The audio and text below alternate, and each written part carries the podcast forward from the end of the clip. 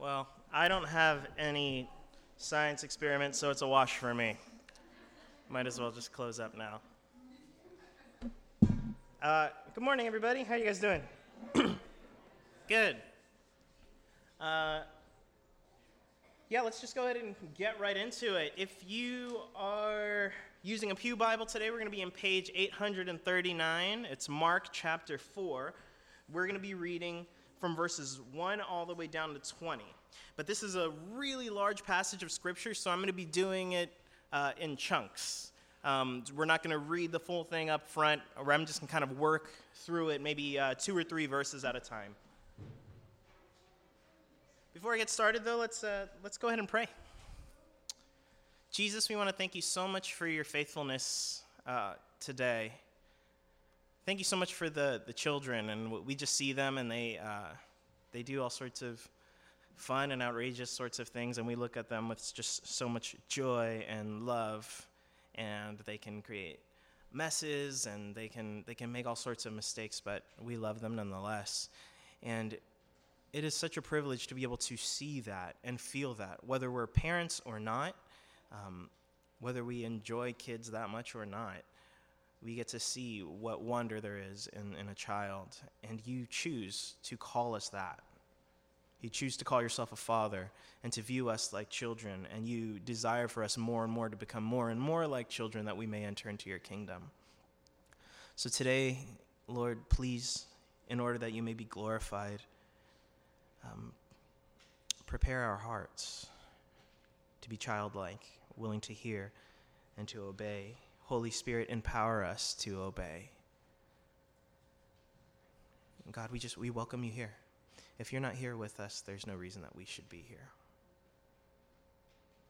In Jesus' name, we claim this room, claim the authority in this room, and just pray that the word would move powerfully here. In Jesus' name, amen.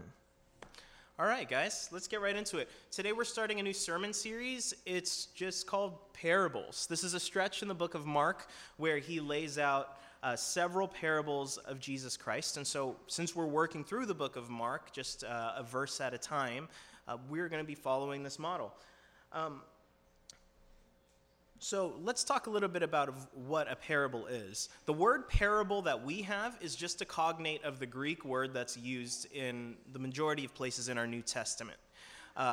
The word parable in the Greek is something along the lines of parabole. I'm not a Greek scholar. But if I didn't say that, you would have thought I was. You'd have been like, man, he really pronounced that correctly. Well, it's made up of 2 words, and para is a prefix that means alongside. So if you think of the word parallel, it's the arrangement of 2 things beside one another in perfect structure. If you think of the word paranormal, it means we're discussing something that is beside what we normally or usually see. And so parable is first talking about something beside, and the second half of the word, bol, is from the Greek word below, which means to set. Parable is a word that means to set aside. Now, if you're familiar at all with the Bible, we're used to parables being narratives, illustrative stories, and a lot of the times they are. And what we're going to read today, the majority of it is a narrative, illustrative allegory, a story. But a parable doesn't have to follow that structure. A parable is any rhetoric device where you set aside the discussion at hand and prove it by some other means. About 5 weeks ago, we were in Mark chapter 3, and Jesus told a really quick parable that was just, no one enters into the house of a strong man unless he first binds the strong man. It's not really a story. It's just kind of an illustration. And that's what parables are. They're setting aside the conversation at hand to make an example. And Jesus oftentimes spoke in parables.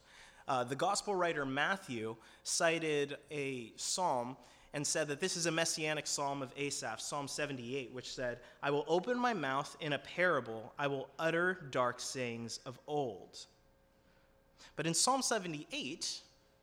it was not written in Greek. Remember, we get the word parable from the Greek word. In the Psalms, most of them are written in Hebrew, and that word just could be translated proverb. It's just a nugget of wisdom. And to be able to speak in Proverbs, to be able to speak in wisdom was a mark of brilliance. King Solomon, who's supposed to be the wisest man in all of history, was said to speak in 3,000 proverbs, or we could say 3,000 parables. It's a mark of wisdom. Now, Jesus spoke in many parables, not just to show that he was brilliant. He had a very specific purpose of speaking in parables, and he's going to explain that in our passage this morning. To give you a highlight heads up, the reason Jesus chose to speak in parables was to veil what he was saying to some people.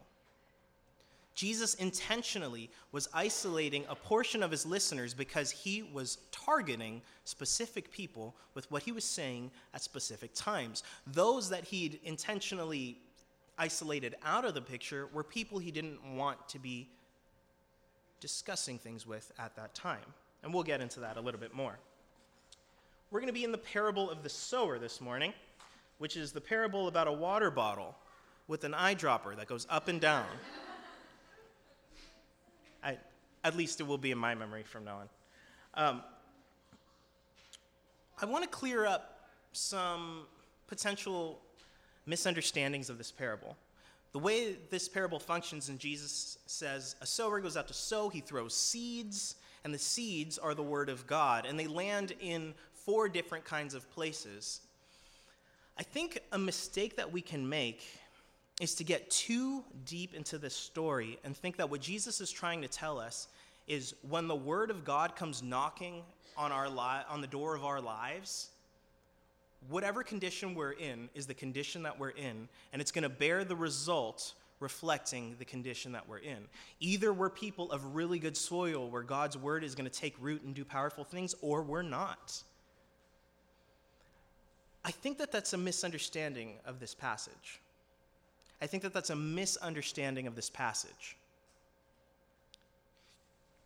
that's because in the Bible, it's often described that there's kind of 3 enemies, an anti-Trinity, if you will, that go contrary to the will of God's Holy Trinity. The Holy Trinity being God the Father, Jesus the Son, and the Holy Spirit.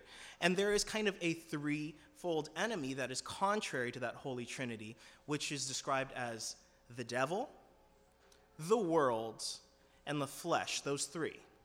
Now, in Jesus' story, he'll give us 4 different kinds of soils, and 3 out of the 4 soils do not bear fruit.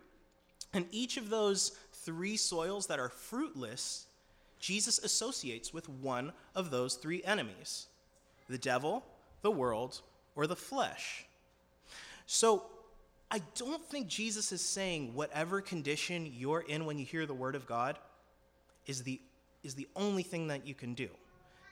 It comes knocking on your door at whatever place you are in your life, and you're either able to receive it or you're not. I think rather what Jesus is saying is that this world is hostile to the word of God.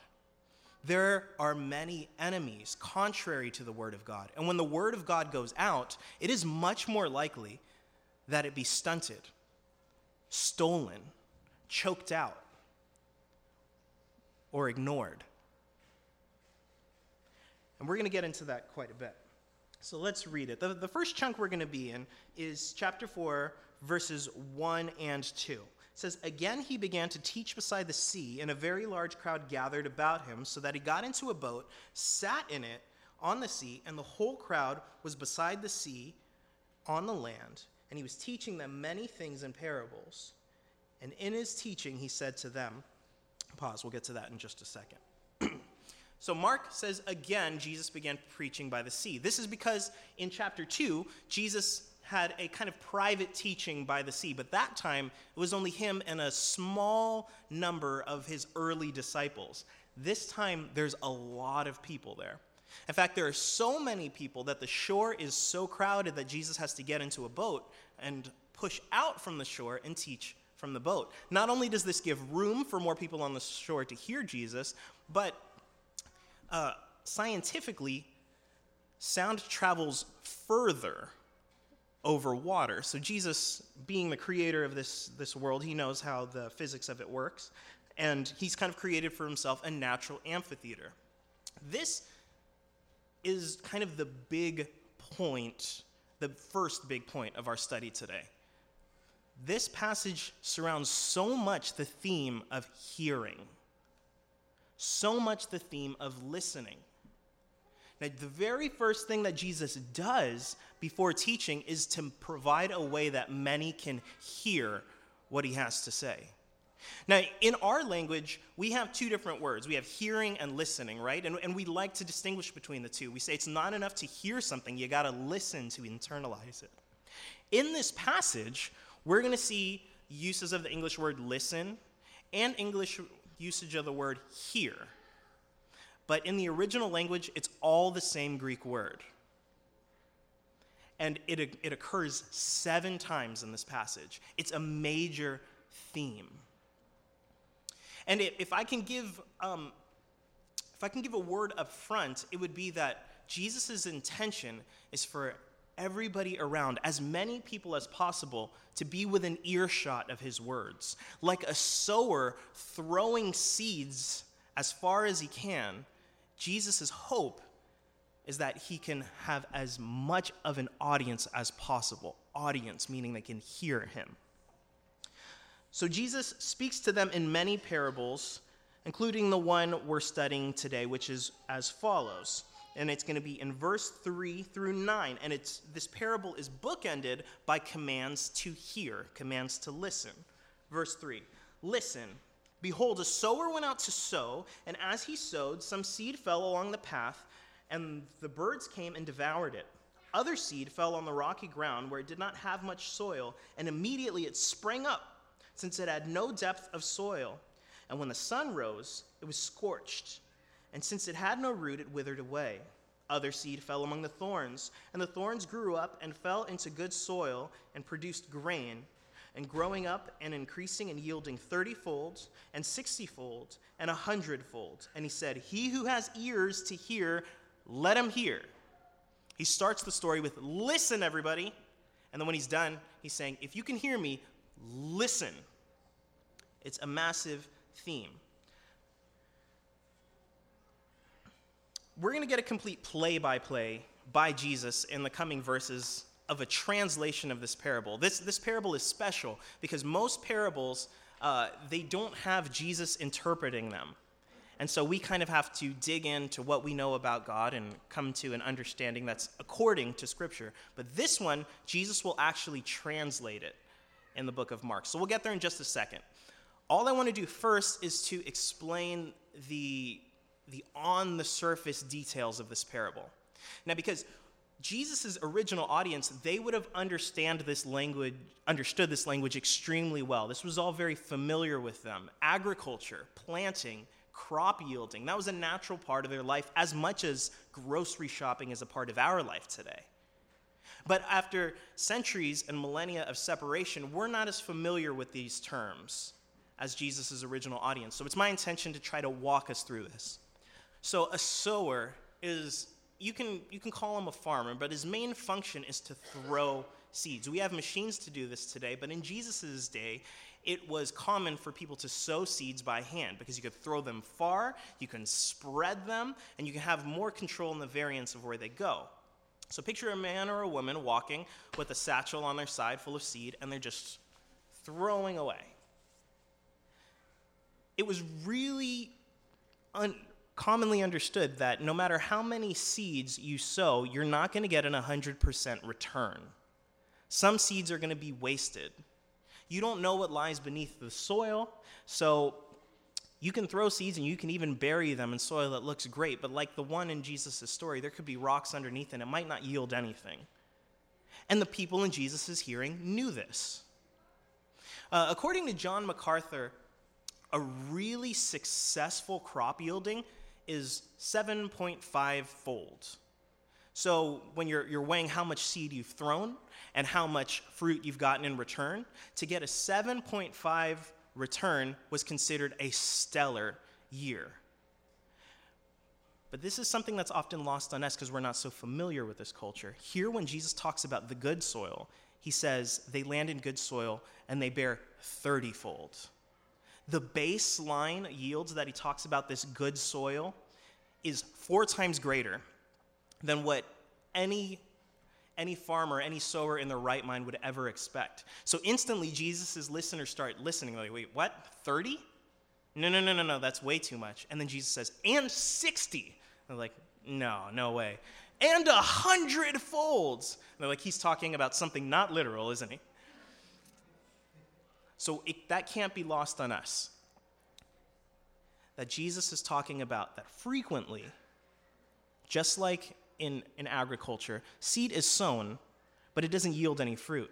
But when it does yield fruit, it is something supernatural, something far beyond what anyone could expect. All right, we're going to unpack the translation of that in just a little bit, but something happens in the middle. Jesus stays for a while, and he continues to preach. Probably the book of Matthew chapter 13 outlines all of the parables that Jesus teaches in this time as he's in the boat and he's speaking to the people on the shore. But when it's over, when all the crowds have gone, the 12 special disciples that Jesus chose by name, and then a few others kind of talk to Jesus when he's by himself. And this is in verses 10 through 13. It says, and when he, Jesus, was alone, those around him with the 12 asked him about the parables. And he said to them, to you has been given the secret of the kingdom of God, but for those outside, everything is in parables, so that they may indeed see but not perceive, and they may indeed hear but not understand, lest they should turn and be forgiven. And he said to them, do you not understand this parable? How then will you understand all the parables? Okay, so they take Jesus aside and they ask him about the parables. The way that Mark words this is a little bit hard to understand. Are they asking him to explain the parable of the sower? They're not. They're asking him about the parables, meaning, Jesus, why do you teach people in parables? Did you see how many people were out there? You got out on the water and everyone could hear you, and instead of speaking clearly and succinctly and just telling people what to do, you tell these cryptic stories. Why would you do that? In Matthew's version of this story, it's phrased like this. Then the disciples came and said to him, why do you speak to them in parables? That's Matthew 13:10. Now, Jesus' answer is really strange. Effectively, what he says is God has intentionally let himself be made known to Jesus' disciples, the 12 that Jesus had chosen by name, and the others who heard and understood. These were people that God was after, and so he's given them a leg in. But for everybody else, God has intentionally veiled his word. That begs the question, why? Why is God playing favorites? Jesus says this, that they may indeed see but not perceive, and they may indeed hear but not understand, lest they should turn and be forgiven. That's a really weird thing to say. He's saying, God has chosen some people he wants to understand and some people he doesn't want to understand. Like as it said, God doesn't want them to see, God doesn't want them to hear, he doesn't want them to turn and be forgiven. It's really, really strange, right? What Jesus is doing there, he's actually paraphrasing a prophecy from Isaiah 6. And I don't want to get too deep into the hedges of it, but I'm going to go ahead and read it. You can turn there if you'd like. It's Isaiah 6, starting in verse 9, and it'll go all the way down to 13. We have to read the whole thing because the last line of this prophecy is going to relate to the parable that Jesus just told. Okay, so Isaiah chapter 6, verses 9 through 13. And he, that's God, is speaking to Isaiah, said, go and say to this people, keep on hearing, but do not understand. Keep on seeing, but do not perceive. Make the heart of this people dull, and their ears heavy, and blind their eyes, lest they see with their eyes, and hear with their ears. Yeah, you don't want them seeing with their ears either. Yeah. But that goes without saying. Lest they see with their eyes and hear with their ears and understand with their hearts and turn and be healed. Then I said, how long, O Lord? And he said, until the cities lie waste, without inhabitant, and the houses without people, and the land is desolate waste, and the Lord removes people far away. And the forsaken places are many in the midst of the land. And though a tenth remain in it, it will be burned again, like a terebinth or an oak, whose stump remains when it is felled. The holy seed is in its stump. This prophecy, we could spend a long time talking about that, but we're not in Isaiah this morning. So I just want to summarize what that means. God told Isaiah that his first prophetic mission to the people of Israel was to say that they are going to continue to disobey God's word. God is going to faithfully send out prophets to sow the seed, if you will, so that way many people will be within the hearing of God's word. But God is not going to let them listen, because he had a plan of judgment over Israel. His plan was to allow these foreign kingdoms to come and trample the nation, and for the Israelites to be taken captive. This was a part of God's plan, and so he stayed them from listening because he had a sovereign will. Now, for those of us who are listening, you may or may not think that that's fair, but God makes the rules. He has a plan.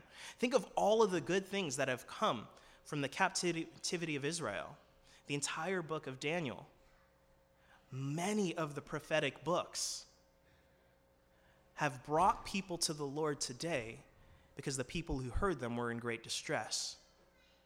God had a will, a plan, a purpose, and even a design of how he wanted to share his word. But the powerful thing is in the last line.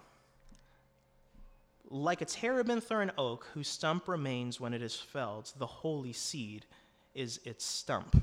What God means by that is even if you cut down a tree and it's no longer tall and proud and vibrant, if the stump remains rooted in the earth, that's enough to reproduce more trees. That's enough to replicate the crop that was once cut down. Again, you may not feel comfortable with the fact that God doesn't want to save every single person now, that he doesn't want to speak clearly to every single person now, but this is an illustration of God's mercy. It says, no matter how I lay out my judgment on these peoples, I'm going to leave a stump. I'm going to leave a remnant. My word will be present. Everyone will get this opportunity. And it may come differently. It may come clearly to some and veiled to others. But God is merciful. And the stump remains. Now, so Jesus, though, he doesn't talk through that prophecy like we just did today.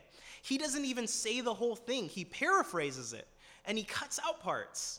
He's just referring to it. And I can almost picture Jesus like citing it and then like winking and doing like a, right? And he's met with blank stares. And he's like, wait a second. Do you guys not understand this parable? When Jesus says, do you not understand this parable? It's my opinion, and you could disagree with me, which is fine. I don't think he's talking about the parable of the sower. I think he's talking about the prophecy in the book of Isaiah.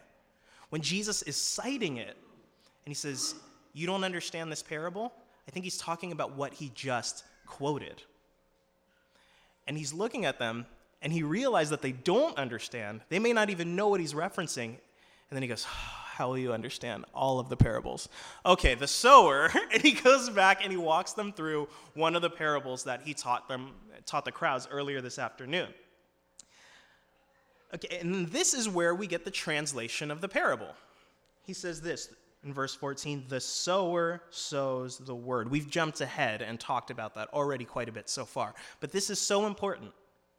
The sower sows the word. The sower sows the word. The sower is not out spreading love, throwing random acts of kindness. It's not friendliness. It's not niceness. It's not gentleness. All of those good things are but tools for accomplishing this primary goal, which is sowing the word. What word? The word of God. Now, what is the word of God? It's a number of things. Primarily, it's what we find in Scripture. The ultimate authority of whatever is said in the name of God has to line up with Scripture. It's the ultimate authority. And when Scripture is read in the hearing of people, the seed is sown, like we've done today. Anything that I've spoken to you guys may fall short. Like I just said a second ago, some of these are just my thoughts. But God's word is perfect. And when we read God's word within our hearing, the seed is sown. That's the most prominent example of God's word. But in the lives of believers, there's so much more of God's word. You may be a Christian today, or you may not be a Christian today, but God's word is manifest in our lives through our conscience that leads us towards good things. Every good and perfect gift comes from God. When our conscience lines up with the word of God, with the Bible, that is God's word. Or when a brother or sister in the Lord, or maybe you're not a Christian and a Christian person to you, is telling you something of the Bible, spreading the gospel, or a brother and sister in the Lord is challenging you or admonishing you towards something that they see in your life that could probably grow, that's the word of God. Prophecy, which that is the word of God. And like a sower throwing seeds, God sends his word far, wide, and broadly through many different means. But of course, the primary and most prominent version of this is what we find in Scripture. So Jesus talks about four particular cases, and he translates these four soils one at a time. In verse 15, he says, "And these are the ones along the path where the word is sown. When they hear, Satan immediately comes and takes away the word that is sown in them." Just for context, I'm going to also read verse 4, so you remember what the original word of the parable was. Verse 4, "And as he sowed, some seed fell along the path, and the birds came and devoured it." Jesus' translation is 15. "And these are the ones along the path where the word is sown. When they hear, Satan immediately comes and takes away the word that is sown in them." The ones that fall on the footpath are meant to be symbolic of how Satan is averse to people receiving God's word. We talked about the threefold enemies of God in this world, which are the devil, the world, and the flesh. Satan is one that often is overlooked in this generation of the church. Often we think that the one of the only threats to God doing work in our lives is our own weak constitution. And we'll get to there. That's in this passage too. But there is a very real enemy who is active and aggressive. When God's word goes out, he wants to take it immediately so that it won't bear fruit in your life. And sometimes when you entertain the thought that God's word may be valid, that something that you read in Scripture which challenges you may be valid, or something that somebody's spoken to you may be true and valid, thoughts start springing up, don't they? Or random people start sharing their opinions. It comes out like this. We think to ourselves, what was I thinking? That wasn't real. Or we start becoming internally defensive, saying, who does so-and-so think she is judging me like that? Or if they were a true friend, they would accept me for who I am instead of trying to change me like that. Or maybe it's just as simple as, I'm so hungry right now. I wonder if I have enough Domino's points for a free pizza. This is way too heavy to think about right now. I need to kick back, get some food in my stomach, watch some TV, then I could think about the religious stuff. Sometimes those messages, those ideas, those words are like birds quickly running towards seed thrown on the floor. And it's because Satan has sent them out to steal away God's word from taking root in our lives. That's a very real threat. And if there is any sense of priority in the way that Jesus has organized this parable, that's the first thing that Jesus tells the people to be leery about. In the case of the seed on the footpath, the antagonism of the devil stops God's word from bearing fruit in the hearer's life. Let's move on to the next soil. In verse 5, it says, "Other seed fell on the rocky ground where it did not have much soil, and immediately it sprang up, since it had no depth of soil. And when the sun rose, it was scorched, and since it had no root, it withered away." Jesus translates this in verses 16 and 17. These are the ones sown on the rocky ground, the ones who, when they hear the word, immediately receive it with joy, and they have no root in themselves, but endure for a while. Then when tribulation or persecution arises on account of the word, immediately they fall away.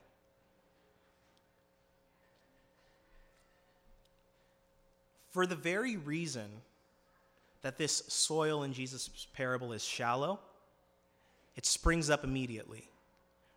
God's word, like a seed, is spoken to this kind of person, and immediately it starts bearing results. But that quick response is not a signal of depth. It's actually the opposite. It's a signal of shallowness. And if you can imagine a plant with just centimeters deep roots, when the sprout above the soil starts becoming exposed to the elements of the world, the wind, the harsh sun, people walking by, animals, as the sprout is shaken back and forth, there's not enough foundation to hold it firm, and eventually that sprout breaks. Jesus likens this to the weak constitution of a human being. If there are three enemies to God in this world, the devil, the world, and the flesh, this one would be the flesh, that the flesh is weak. And if the word doesn't bear a deep enough root in our lives, then we're just depending on the strength, or rather the lack thereof, in our own flesh. Now, as we said earlier, the world, this life, this environment is hostile to God's word bearing fruit. And there will be many things that come along that make us second guess or disparage or doubt the things that God is trying to speak to us, whether through his word or through people.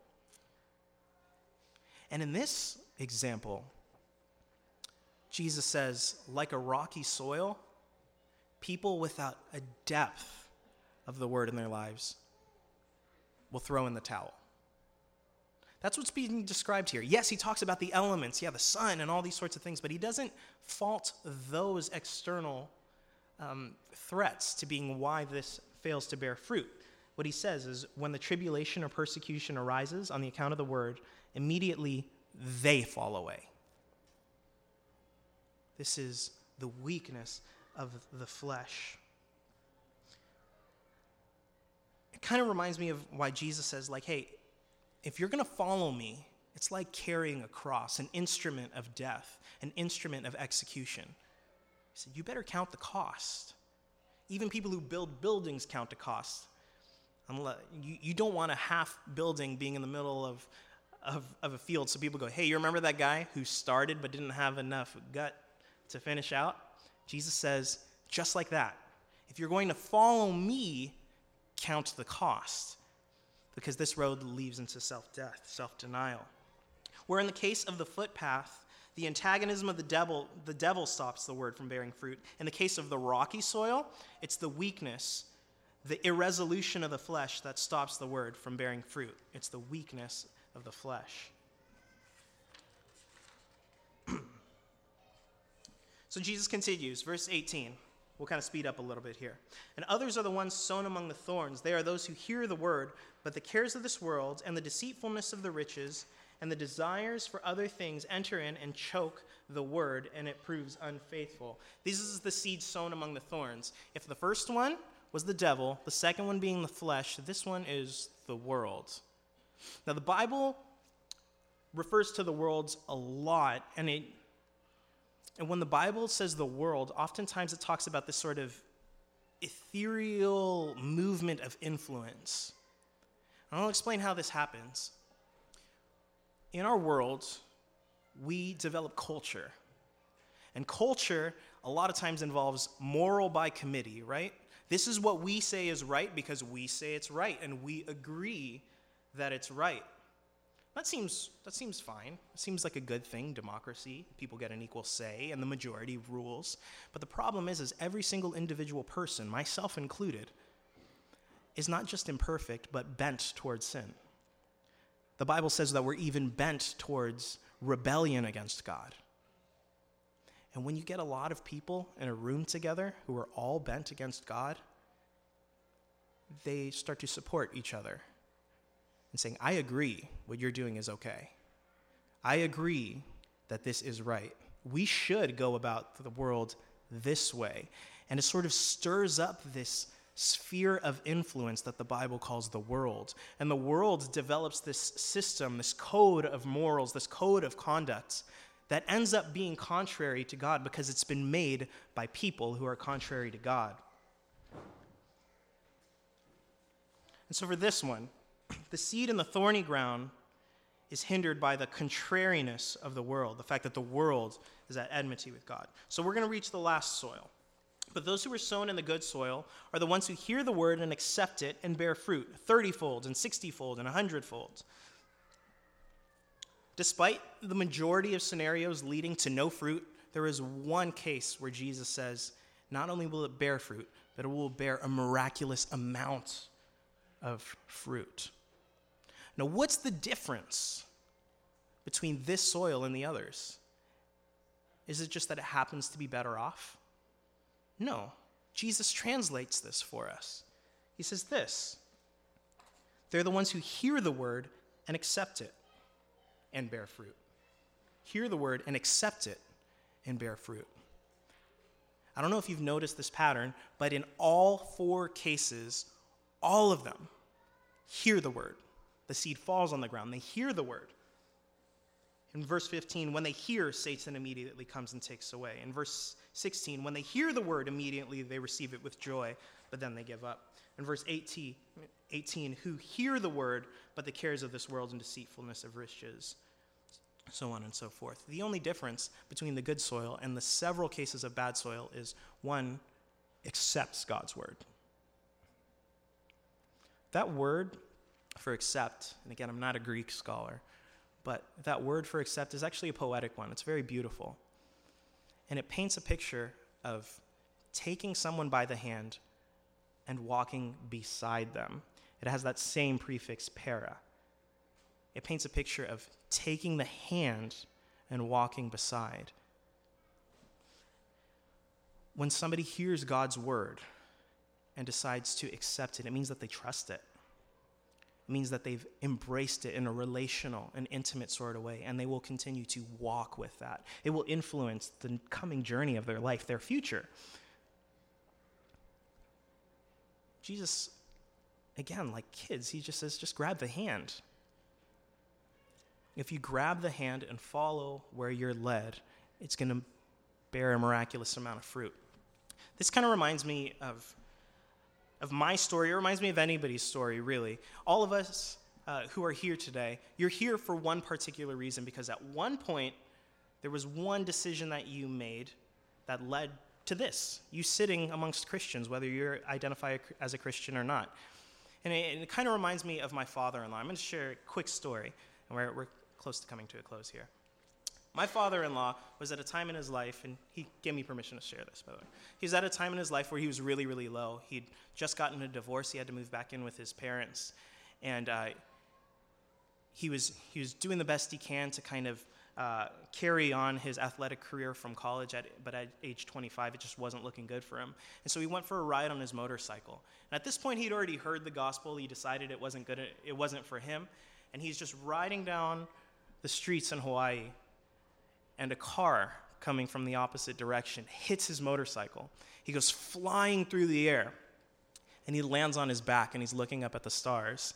And he says something along the lines of this to God. He says, "Okay, fine." he's like, he describes this as a time in his life when God flipped his script by flipping his body, you know. And that moment where he just surrendered, where he was just like, "Okay, fine," that led to him then becoming a Christian, marrying a believer and raising a household that's built upon Jesus, becoming a pastor in Hawaii, and then moving out to California and taking over a church that was supposed to fail and pastoring over it for 16 years. It was that decision when he just said, okay, fine, that led him to taking in a chunky teenager with a chip on his shoulder and encouraging him to follow Jesus. And now that chunky teenager stands before you and by God's grace is hopefully bearing fruit in your life and is raising a family of his own. Maybe those kids will bear fruit. That's just one example, one example of acceptance, of fine, I'll take the hand, bears more fruit than you can expect, 30, 60, 100, whatever. That's one example. All of you guys have examples like that. If you went back one generation of the person who led you to the Lord, and one generation beyond that, so very much. But ultimately, all of our stories lead to one example of obedience, and that's Jesus's. You see, God the Father called Jesus to come to this earth. And Jesus happily and willingly obeyed. And when he came to this earth, he sowed seeds, just like this example. This parable is quite meta. When he's speaking from the boat, he was doing this very thing, and here we are. The seeds, the fruit of his ministry. There's another parable that Jesus uses to describe his ministry, and he's trying to clue in his friends that he's going to die on the cross. And he says this, unless a grain falls to the earth and dies, it's not going to bear any fruit. But if it does fall to the earth and dies, it will bear fruit. Jesus' very purpose, his very decision to accept the calling that God put on his life was directly resulted in his death. That was his ministry. And we are the fruit of that. But he describes us as fruit as well, which is the same word that he uses to describe himself as grain. So it's our job also to lay down our lives to propagate this message. And hopefully we bear witness towards people who will then, again, they themselves lay down their lives and bear more fruit, and then more fruit, and then more fruit, and then more fruit. The gospel of Jesus Christ is a Ponzi scheme that God came up with. A self-replicating ministry that leads to power.